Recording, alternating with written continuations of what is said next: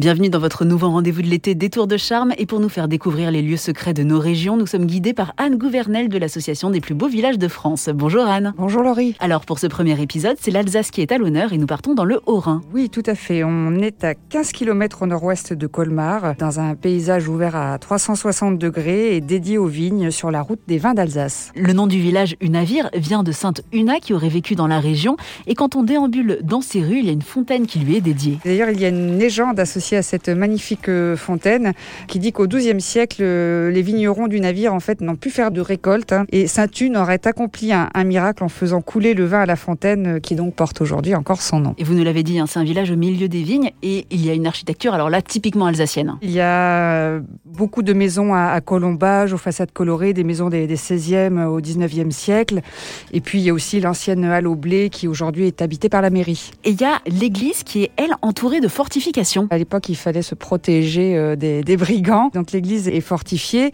Et puis la particularité de cette église, c'est qu'elle a au niveau de son horloge une aiguille euh, unique et qui est en forme de grappe de raisin et de feuilles de vigne. Déjà, elle a une situation vraiment euh, plantée dans les vignes en hauteur, ça c'est magnifique.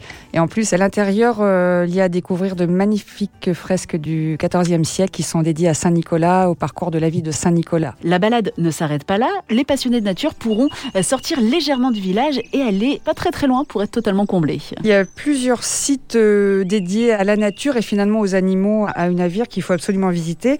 Le Naturopark notamment, qui est le centre de réintroduction des cigognes et des loutres. Il y a également le jardin des papillons. C'est très particulier, mais il y a plusieurs centaines de papillons exotiques issus de différents continents qui sont donnés à voir.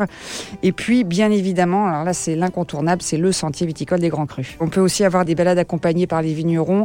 c'est vraiment une belle manière de découvrir à la fois le vignoble et tous ces paysages vallonnés euh, qui entourent euh, le village du navire. Et d'où on a très certainement un très très beau point de vue euh, sur ce village du navire. Merci beaucoup Anne. Merci Laurie. Et on retrouve une navire dans le guide officiel des plus beaux villages de France aux éditions Flammarion et sur le site lesplusbeauxvillagesdefrance.org.